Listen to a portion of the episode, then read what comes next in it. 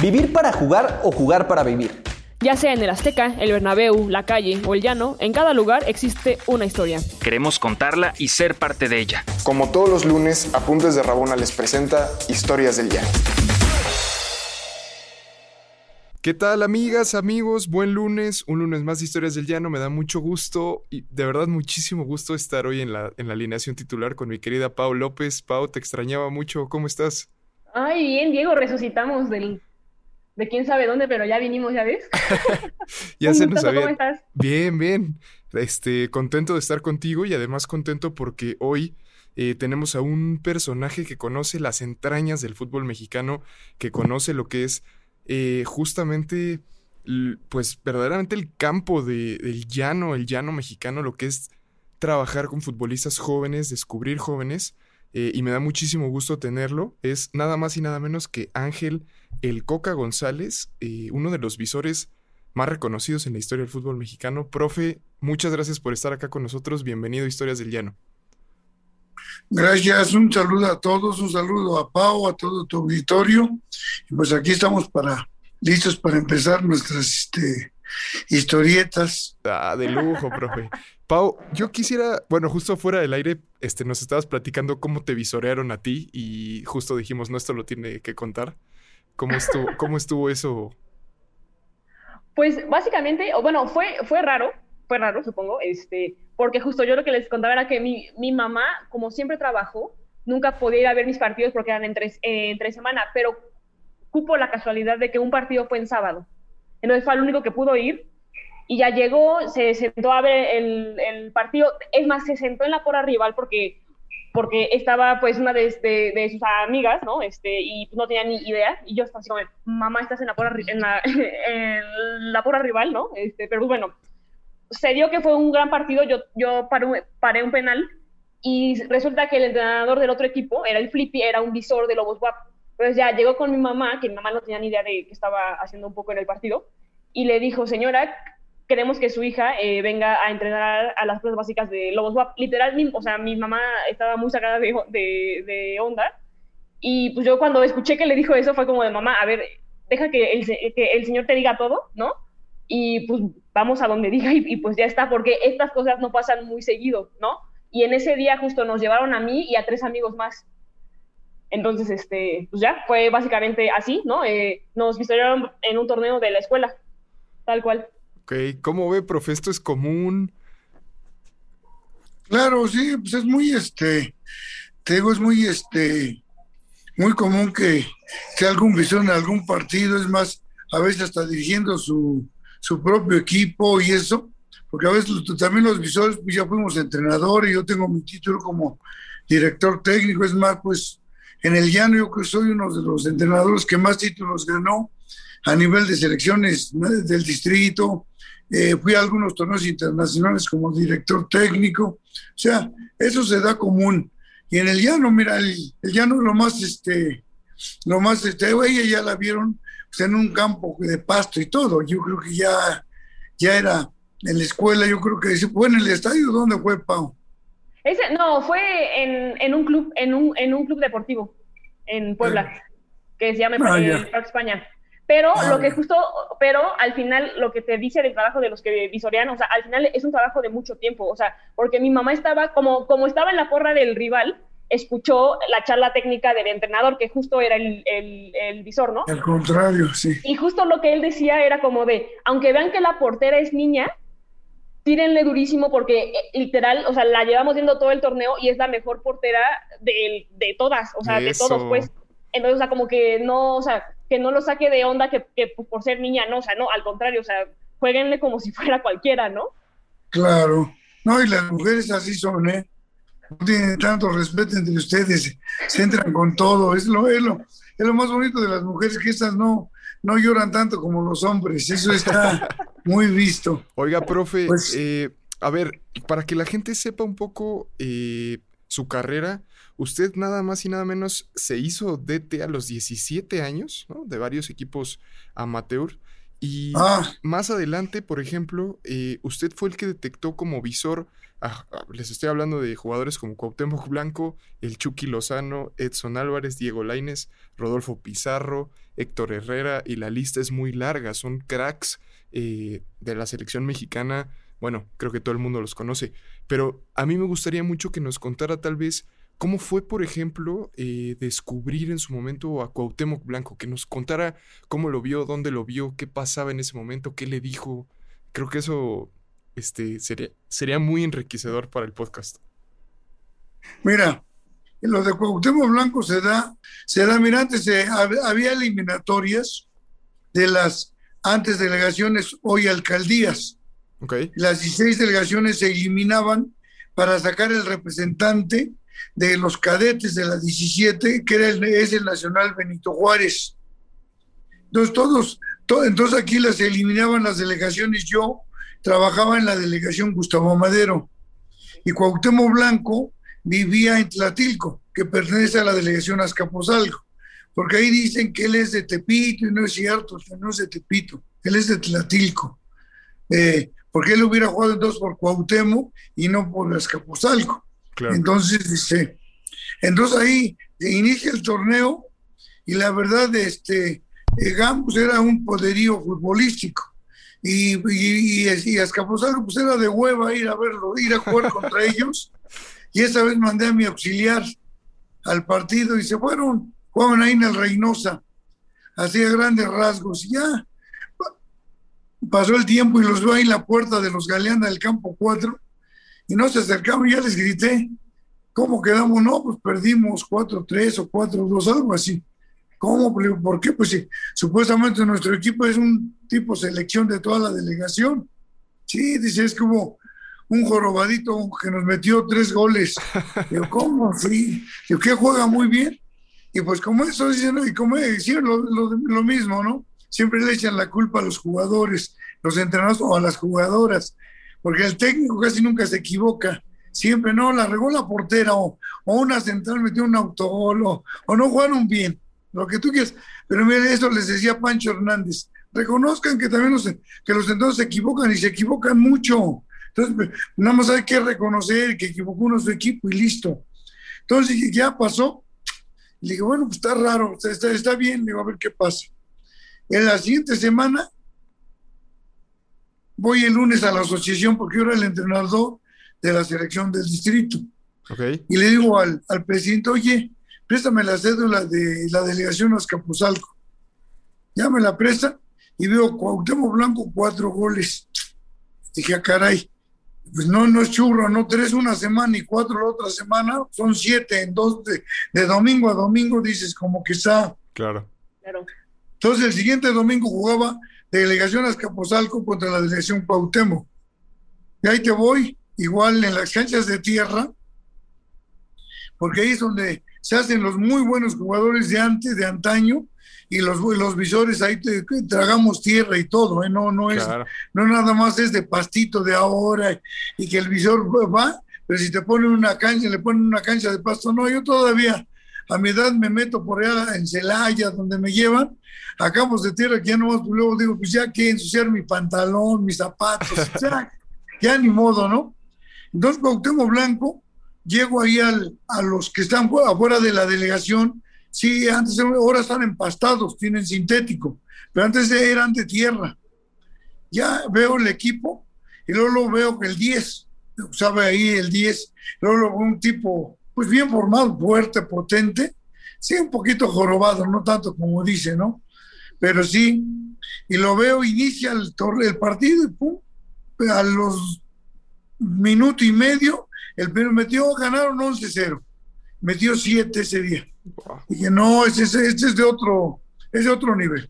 La verdad, le gustaba divertirse, descarado, eh, creativo. Eh, no, no, la verdad, es difícil volver a ver jugadores como el Alonso Hugo Sánchez en su momento, que también lo conocimos, eh, hoy el Chucky, Héctor Herrera, que Héctor Herrera por ahí, pero Cuauhtémoc Blanco fue muy especial. Se dio, pasó todo el torneo, ah, bueno, ya me acerqué a él, y para variar, pues sus, hermanas, sus tías son como cinco, este, y ya me paré, y lo llamé y luego ya sabes, eh, viejo ratero, ya se quiere llevar a mi sobrino, que ya sabes. y dije, no, pues, pues, ya dije, bueno, está bien. Total que eh, le digo, oye, este, te voy a llevar a la, a la selección del distrito ahora que, que, hagamos el... Dice, no, no, dice, si nos vamos a ir a representar al... Digo, no, ustedes no van a ir. Digo, yo voy a, yo dirijo GAM y este, ya le ganamos la otra semana. Le digo, sí, pero en la final no vas a ganar. Total que pasó el tiempo y nos enfrentamos en la final otra vez en la isla de, en la ciudad deportiva en la cancha 2 de ahí de la puerta 5 la final de para el para representar al DF en el Nacional en Tapachula Chiapas. Ok. Y ya llegamos y pues nada más les metimos 6-3 no olvídate. Estaba pero no no no pinche viejo. Cuando me acerqué a él lo abracé y me dio la mano, ya sabes, bravo, pues, bravo, enojado. Y le dije, te voy a dar para tus pasajes para que te presentes a la selección del distrito. Claro. Le di, no fue, ni martes ni jueves. Entonces le dije, yo entrenaba, yo dirigía al Galicia de la Liga Española. Y le digo a mi, al, que andaba conmigo, ¿sabes que Tenía un taxi. Le digo, ¿sabes qué? Vamos a buscarlo a Tlatilco. Y pero no sabemos, no, le digo, mira, nos metemos a Atlatilco y ahí cualquiera nos va a decir dónde vive Cuauhtémoc. Ya nos metimos y ya llegamos ahí hasta a la unidad, ya preguntamos dónde vive Cuauhtémoc, un niñito nos dice, ahí arriba, ahí. Total que ya le tocamos y pues ahí la, la, este, oigo una voz, ¿quién es? Ya le digo, pues soy el propio Coca. ¿Qué quiere? La mamá, no, la Madonna, porque así le puse de apodo la Madonna.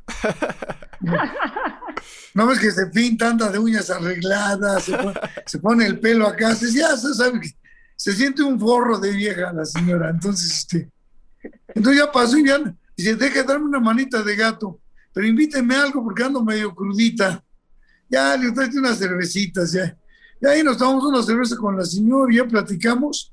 Dice, no, yo no quiero ir a ese pinche equipo. Dice, ya lo, lo, lo llevé, me lo pusieron de defensa central, fíjate. No, no señora.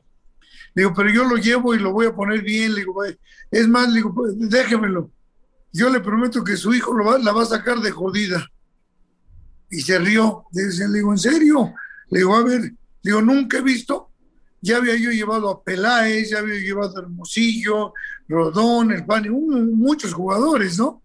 Y nadie Y le digo, pero él es el más completo, pa. La verdad, la verdad, yo creo que Tú como portera tienes que ser, inspirarte diario, eh, jugar motivada, jugar al 100%, divertirte. Hasta donde no tengas que volar, vuela, hija, no pasa nada. Bueno, entonces el Cuau, ya total que pase, ¿qué, y, qué crees que no, no se presentó todo? Bueno, ya lo encontramos, ya me dieron los papeles y ya todo. Entonces le dije, aquí está, señor, 50 dólares para que vaya a entrenar. No fue el martes y fue hasta el jueves y era el clásico de fuerzas básicas. Estaba el América GAM, porque le llama, éramos América GAM contra América Cuapa. Y ahí jugaba Rodrigo Lara, sus ah, compadres del alma, Villa, Terrazas, Víctor Salas, todo un elenco de gángsters que andaban ahí. y jugamos en los Galeanes en el campo 4. ¿Cómo crees que quedamos? 3-1, tres goles de Cuauhtémoc Blanco. Claro. le dieron, yo creo que más patadas que no, no olvídate. Tú sabes, son especialistas, eran especialistas, los cuatro, ¿eh? Estoy hablando de cuatro guerreros. Entonces ahí fue la historia. Ya nos fuimos al Nacional, fuimos campeones nacionales, él fue campeón de goleo. En aquel tiempo jugó Borghetti por, por este, son de la misma edad jugó por, por Sinaloa y fuimos campeones ganándole la final a, Chiapas. Me hizo enojar porque en una jugada que íbamos ganando creo como 7-0, eh, llega y, como el portero lo agarró en la salida, llega y pone el balón en, en, la, en, la, en, la, línea de meta, centro de la portería, hija, y se agacha y con la cabeza lo mete. Fíjate nada más. y, yo me, y yo me molesto y el capitán le dice, Cuauhtémoc, no lo haga, no te burles de los contrarios. Se hicieron de palabras. Total que le digo, ¿sabes qué? A mi auxiliar le digo, ¿sabes qué? Regrésalo. llévalo a la central y, dale para su pasaje y, ponlo a, y ya cuando salió, cuando iba llorando, cabrón. No, bigotes, no me regrese, ya sabes. Le di, pero le llamo yo a mi auxilio y le digo, ven, cabrón. Le digo, no lo vais a dejar ir, nada más ponlo ahí, al te pónmelo al teléfono. Nada más un sustito. ya me habló de la central. Oye, aquí te quiere hablar el, el torombolo contigo. Así le decíamos al torombolo, nariz de pelotita así que tenía. Y ya me dice, no, perdón, bigotes, ya no lo vuelvo a hacer. Y yo, ya tráetelo, regrésalo. Y ahí viene. Pero esa fue una. Y ahí mismo, dentro de esa, hombre, te voy a decir de espalda, eh, jugamos contra Querétaro, la semifinal. Ok. Y lo castigué. Yo también muy rígido, muy acá, ¿no? Perdíamos 2-0, Primer tiempo, Y se paró a la lama y dice, bigotes, bigotes, métame, yo, yo le gano el partido. Le dije, sí, sí, ya calienta. Entró el segundo tiempo y ganamos 3-2, tres goles de él. La verdad, mira, hija, así deben jugar ustedes con una seguridad, pero ah, seguridad. Porque cuando juegas insegura, te salen todos los defectos. Sí, Entonces, ahí, ahí, ahí fue donde yo dije, este es de otros niveles. Este es de otros niveles, la verdad. Y ahí regresamos campeones. Y ya llegó acá con Panchito Hernández a la América jugó unos días en la Liga Española con el Galicia, porque el, por el registro, los registros en tercera división en enero, y cuando lleva 24 goles en 12 partidos en tercera división, lo ve el zurdo López en un partido, Necaxa, América, Quincuapa. Y el zurdo se, lo, lo cita porque le habían hablado de él y ganó, y ganó el América 7-1 en la tercera división al Necax. Acérrimos rivales, ¿sabes? Los hermanos más chicos. Y les metió cuatro Cuauhtémoc.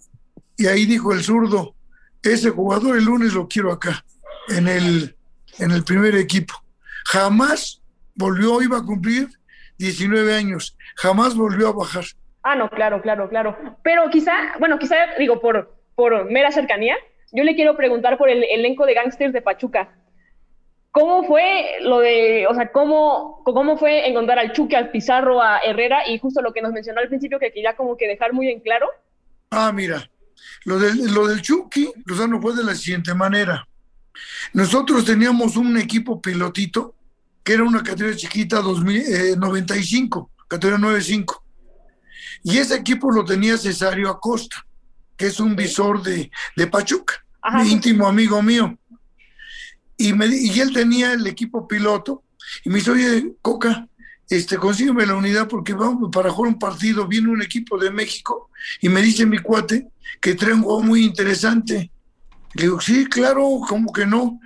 Le digo, yo me voy al estadio y en caso de que sí sea lo que dices, me hablas, ¿no? Pues el estadio a, a la unidad municipal, hay cinco minutos en carro, agarras.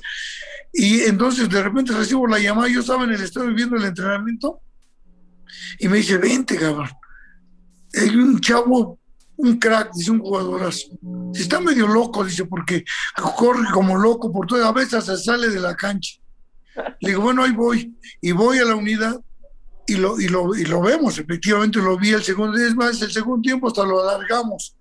Eh, faltaban como 20 minutos para que le digo, dale otros 10 para que lo vea yo bien y dio otros 10, 10 minutitos más, media hora más, lo vi jugar. Le digo, ni la pienses, Cesario, habla con los y en ese momento yo hablé con el papá, Cesario no me deja mentir, pero el primero que lo vio, el que invitó al equipo ese ahí, es Cesario Acosta. Y el que autorizaba en ese momento quién se quedaba y quién no, pues era, era yo. Entonces yo le dije, no lo dejes ir, imagínate que pues estaba yo loco, ¿no? Ya lo, le dimos casa, club, le dimos todo, escuela y todo. Esa fue la historia. De, eh, lo que pasa que eh, hay gente que dice, ah, sí, sí, este ni lo vio él, ni lo descubrió. Y no, las cosas como son, hija. Porque yo te digo una cosa, de los 150 jugadores que tengo en primera división, yo te voy a decir, oye, pues los 150 yo los vi directo. No, no es cierto, no es cierto. Muchos, yo tenía nosotros, ¿sabes, cuántos jugadores veíamos, veíamos en Pachuca por año? ¿Cuántos? 60 mil al año. Wow. Sí, porque, o sea, su, departamento es muy grande. De Teníamos, tenía yo 12 visores y 16 coordinadores nacionales. Wow. Imagínate lo que visoreó. Entonces, ¿por qué crees tú que en su momento Pachuca, Pachuca tuvo jugadores en todos los equipos? Y si tú ves una primera A, hoy, hoy en todas las, siempre hay juegos que pasaron por Pachuca. Hoy lo dejaron de hacer, hija, lo han dejado de hacer un poquito porque ya no es como antes. Antes visoreábamos, bueno, ahorita en la pandemia, pues ya no la podemos sacar todos, ¿no? No se puede visorear, pues claro que no. Pero así fue la historia del Chucky. No, ya lo del Pizarro es otra historia también muy bonita, porque Pizarro, yo iba, yo fui, era un Benito Juárez en, Nayarit. Ok. Lo de Pizarro, todos los equipos estaban peleando por Pizarrito ahí en la cancha. Y eran como nueve visores y, Tigres, Monterrey, Toluca, América, Pumas, Cruz Azul, eran, y yo estaba en la tribuna viendo cómo mi visor quería, se acercaba a pedirle los datos, y yo me estaba en la tribuna, y pues con quién es que me acerqué luego, luego pues alguien que conocía a Pizarro, le digo, oye, ¿me puedes dar el teléfono de su papá? Sí, me lo dio, y cuando todos estaban ya arreglando a Pizarro, Pizarro ya, ya llegaba el lunes, a Pachuca a entrar con la 17, con su número de, su playera, con su nombre y todo. Ya estaba autorizado. Él no llegó a prueba, a nada. Él llegó directamente a la 17. ¿Y qué es exactamente lo que ven? O sea, ¿qué ah, es lo que te dice este jugador es de otra capacidad? O sea, porque ven, justo, ven, ven miles de chavos no, pues yo les atino así diciendo de Tin Marín, de Doping, güey. No, mira, la verdad, la verdad, este, a mí se me da mucho. Eh, mira, soy, yo creo que soy el visor, no es porque sea yo, pero que más jugadores vio sin que nadie los viera. Entre ellos, por ejemplo, a mí me mandan a ver Hermosillo, yo me la jugué por Peláez, cuando iban por un extranjero, porque soy muy, muy, mexicano, te hija, ¿eh? todo lo que hacen de eso de tanto extranjero no me gusta, porque le quitas muchos lugares a los mexicanos. Eso, entonces, este, mira, yo tengo un presentimiento y yo, eh, la, verdad, a veces, y los veo a veces de rojo, a veces estoy platicando contigo y estoy viendo un partido. Y, veo así volteo y, y, no sé por qué tengo esa suerte de que siempre veo casi al mejor. ¿Y sabes qué hago yo? Normalmente veo al 4 al 6, al 10, al 9, y luego ya pues ahí te vas a los 7, a los 8, que son los que juegan por... Pero mira, el jugador hábil y rápido y vistoso lo ve cualquiera. Okay. Pero el talento, el jugador que participa, si tú quieres muy poco, pero que te mete cinco o seis pelotas de líneas o que te hace una jugada y no vuelve a aparecer hasta dentro de cuatro o cinco minutos, muy pocos lo ven. Como el Guti Gutiérrez, por ejemplo. Ok que aparece, aparecía mucho muy poco con Mochi, fue en la selección de Sinaloa. Entonces yo los vi solo, o sea, eh, o sea, yo te digo, pero así otros, otros muchos jugadores que han llegado, los visores los llevaban y todo eso, o sea, todo el área de visión que yo tenía en Pachuca era excelente, de excelente nivel, la verdad. y la que teníamos en América en su momento. Profe, yo le, ahorita nos ha contado puros casos de éxito, pero y los demás, digamos, porque hay un mar de historias ahí que se perdieron, ¿no? De jugadores que, quisieron. No, eh, a mí me gustaría que nos contara un par de historias que usted le veía muchísimo potencial a tal o cual jugador y al final no se logró. ¿Por qué no se logró? Es decir, un poco quiero ver el otro lado de la moneda, ¿no? Hijo, eso de que es una tristeza, ¿eh? Te lo digo, ¿sabes cuántos a, cuántos fracasos. Yo creo que hay más jugadores de fracaso que de éxito. Ok. Increíblemente, increíblemente. Y, y en Pachuca pasaron muchísimos, ¿eh? ¿eh? ve uno uno, aunque tú digas, este, aunque tú digas que destacó, por ejemplo, el Juli Peña. Ok. Aunque tú digas selección nacional, podría ser uno de los mejores, es un, un caso que, que pero de, de, tristeza, ¿no? Porque yo, ¿sabes desde cuántos años es mi hijo, ese niño, este, Pau? ¿Desde cuándo? Desde los ocho años de edad. Era mi jugador. Y, pero mira, sí, ¿te acuerdas de Landín? Sí, claro. cómo no. ¿Cómo lo veías tú? ¿Qué potencial le veías? Yo, les, les hago la pregunta a los dos. ¿Qué potencial le veían ustedes a Landín? No, yo de él me acuerdo mucho del gol que metió como de... Como Escorpión. bueno, ándale. Este, y alguna vez fue a, Puebla y sí, o sea, sí tenía muchísimo, muchísimo potencial, la verdad. Era muy fuerte, muy fuerte. o sea, como tenía características que no todos los nueves en México tenían. Exactamente. Eh, era un centro delantero de Europa. Bien trabajado era para Europa. ¿Qué se perdió? Su papá lo representó, su papá lo echó a perder. ¿Qué pasó con la momia? Sí, sí. Con, la pues, momia. La sub-17 y. Sí, claro. Y ya. Dime. Ahora, ¿tú crees que no son casos? Y te lo pregunto a ti, Pau, porque tú en su momento vas a jugar selecciones. Te hago una pregunta. ¿Cuántos fuera de la 17 que fue campeón en Perú, con Carlos Vela, que yo lo llevé a Pachuca, para que sepas también eso? Oh, Carlos Vela, yo lo está, estuvo registrado en Pachuca Héctor Moreno estuvo registrado en Pachuca, Anelka estuvo Heriberto Beltrán, que era el mejor jugador de esa, de esa selección, que era un crack, se perdió. O sea, hay casos, miles de casos de, de jugadores que tenían un potencial a lo mejor que muchos de los que llegaron ahorita. Es mi caso, profe, es mi caso. Sí, no, de hecho, justo, o sea, lo, lo, curioso, por ejemplo, en, en, en, el caso del Chucky, el Guti Pizarro, o sea, son justo jugadores que no triunfaron con selección sub-17, o sea, si me explico, y justo gente que en su momento, o sea, tanto la última como la de Giovanni Dos Santos y demás, sí, hay mucha gente que llegó a esas y, y que fue campeón del mundo y que al final se perdió, o sea, y es, no sé, es curioso, o es un poquito paradigmático, oh, ¿no? Fíjate que tocaste un punto bien, bien, importante, un punto bien importante. Y lo que tú dijiste, mira, los mejores jugadores de México, fuera de, no, ni Hugo Sánchez, porque Hugo Sánchez nunca jugó 17 ni nada, jugó una, jugó una en, en, en un, un, en Tulón, pero fue la selección amateur. Pero si te nombro todos los mejores jugadores como Hermosillo, como Peláez, como Cuauhtémoc, como el Chucky, como Héctor Herrera, como todos esos, no jugaron ninguna categoría chica, ninguna, ni Pizarro, ni, ni el nada de ninguno de ellos. Ninguno. Explícate eso.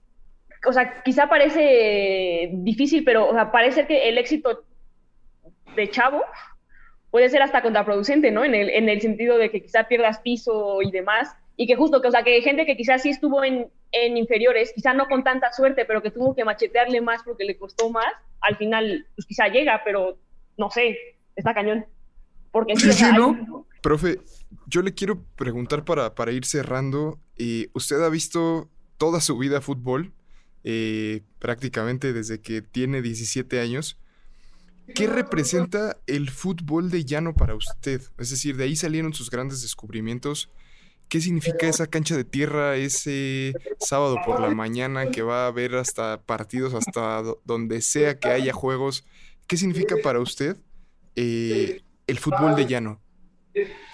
Bueno, mira, yo creo que, que, el, que el fútbol amateur, que es el fútbol del llano, el que, el que era, el que fue el verdadero fútbol del llano donde era, comías tierra, jugabas en piedra, en lodo, en, olvídate, olvídate, yo viví en, en la Gabriel, Hernández, allá, en Pachuca, bajando Indios Verdes, por ahí tienes tu casa, por ahí estuve yo, de hecho ahí tengo mi casa en la Gabriel. Y ahí, pues yo, mis campos, mi, mi campo de entrenamiento era que yo ponía a los niños de calentamiento a sacar piedras y vidrios para que pudiéramos entrenar. Y se vean los polvaderones que no, no llegábamos con la que parecíamos mazapanes, que cuando iba a bañarte en la noche, porque este, pues, o a veces cuando no había agua, pues una manita de gato, o sea, es, es, es para mí, el, el jugador que sufre en el llano es el mejor jugador, y yo creo que es el, el jugador amateur, es el juego que más sufrido, y este, hoy lo han mimado ya más. Hoy ya quieren estar en canchas de pasto, yo por eso cuando voy a los pueblos, que nos ponen unas canchas grandísimas de tierra, digo, bueno, cuando menos échenle una pipa de agua para, no tragar tanta tierra. pero, pero una vez fui a Celaya, a un pueblito, hace poco, hace que me traje algunos juegos que ahora van a estar en el América, en la 08, en la más chiquita, porque el último equipo que voy a dejar ahí son 12 niños de 08, que ahorita ya lo están llamando. Y de ahí nos trajimos de, de, y había un terregal que, que, le dije yo ahí al periodista que me le digo, mira, me acuerdo de cuando tenía yo 17 años, 18, contra 71, ya pasaron años, hija. Y me acordé, se me, se me las lágrimas, porque ese es el, el verdadero fútbol mexicano de, de, todo el, de todo el mundo, ¿eh? el amateur y el llano. En los, vete a Argentina y los, dicen ahí los este, predios, en los arrabales, ahí es donde es el jugador. Exactamente, dije el potrero, perdón. Entonces, ese es ahí donde estás el jugador, este. Y No, profe, pues no, pues muchísimas gracias. O sea, en verdad, así como usted lloró quizá en ese momento, yo creo que mucha gente que lo escuche hoy eh, va a estar encantado con esta historia, bueno, con estas múltiples historias que justo que son el llano y que son el fútbol mexicano, ¿no? Entonces, pues nada, yo quisiera darle todas las gracias del mundo. Qué padre fue conocerlo, ojalá y lo pudiera conocer en persona, eh, ya que la pandemia nos deje. Y pues nada. Eh, pues allá está la Liz contigo. Ah, sí, claro. La Liz y la Sumiko, esos eran mis jugadores, ¿sí te dijeron? no, no sabía eso, pero les voy ¿No te han dicho? No, no sabía eso. Mira qué cabronas. Las dos, Liz, era mi jugadora en la Policía Federal. Sí, y la Sumi también. Y Sumiko también. Nada más imagínate. Ah, guau, mira. no, qué nombre, qué padre, profe, qué padre. No, pues ya, mañana se va a hacer la botana del entrenamiento. Diles, oh, yo hoy voy, a, ahora que vaya a Pachuca, a ver si me mandas tu teléfono o les dices a ella que me eh, apuntas mi teléfono y me hable y nos hablamos y vamos y platicamos, platicamos como unas tres horas. Eh, tienes que hacer unos diez programas para platicar de jugador en jugador. Por estas anécdotas, la verdad es que a mí el trabajo de visor se me hace uno de los trabajos más, ¿cómo decir? más nobles del fútbol, ¿no? Porque es literalmente ir por la piedra eh, en busca de pulir el diamante, ¿no? Y eso me parece, me parece extraordinario, me gusta mucho y le agradezco muchísimo que esté aquí con nosotros y ya sabe que es su casa, Apuntes de Rabona. Pues aquí nada más te digo una cosa, un, minutito, para y tú vas a estar de acuerdo. Yo le pido a todos los entrenadores y a todos los formadores, yo los entiendo, que ustedes son la base principal del fútbol amateur, del fútbol del llano, pero cuando a un niño, un club, cualquier club, llámese América, Cruzul, el, el equipo que sea, no quiero dar nombres ya, denle la oportunidad, no sean egoístas, denle la oportunidad que se vaya el niño, que se vaya la niña, sin problema, no va a pasar nada. Al contrario, eh, el niño va a estar agradecido toda la vida porque le dieron la oportunidad, pero no me quedo con él porque mi equipo no gana si no se va ese niño, o me lo están robando.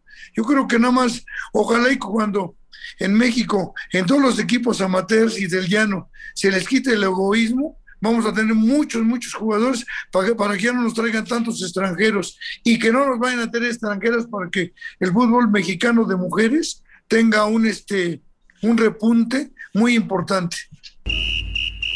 ¿Quieres más historias? Síguenos en todas nuestras redes sociales como Apuntes de Rabona para ver el mundo desde el fútbol.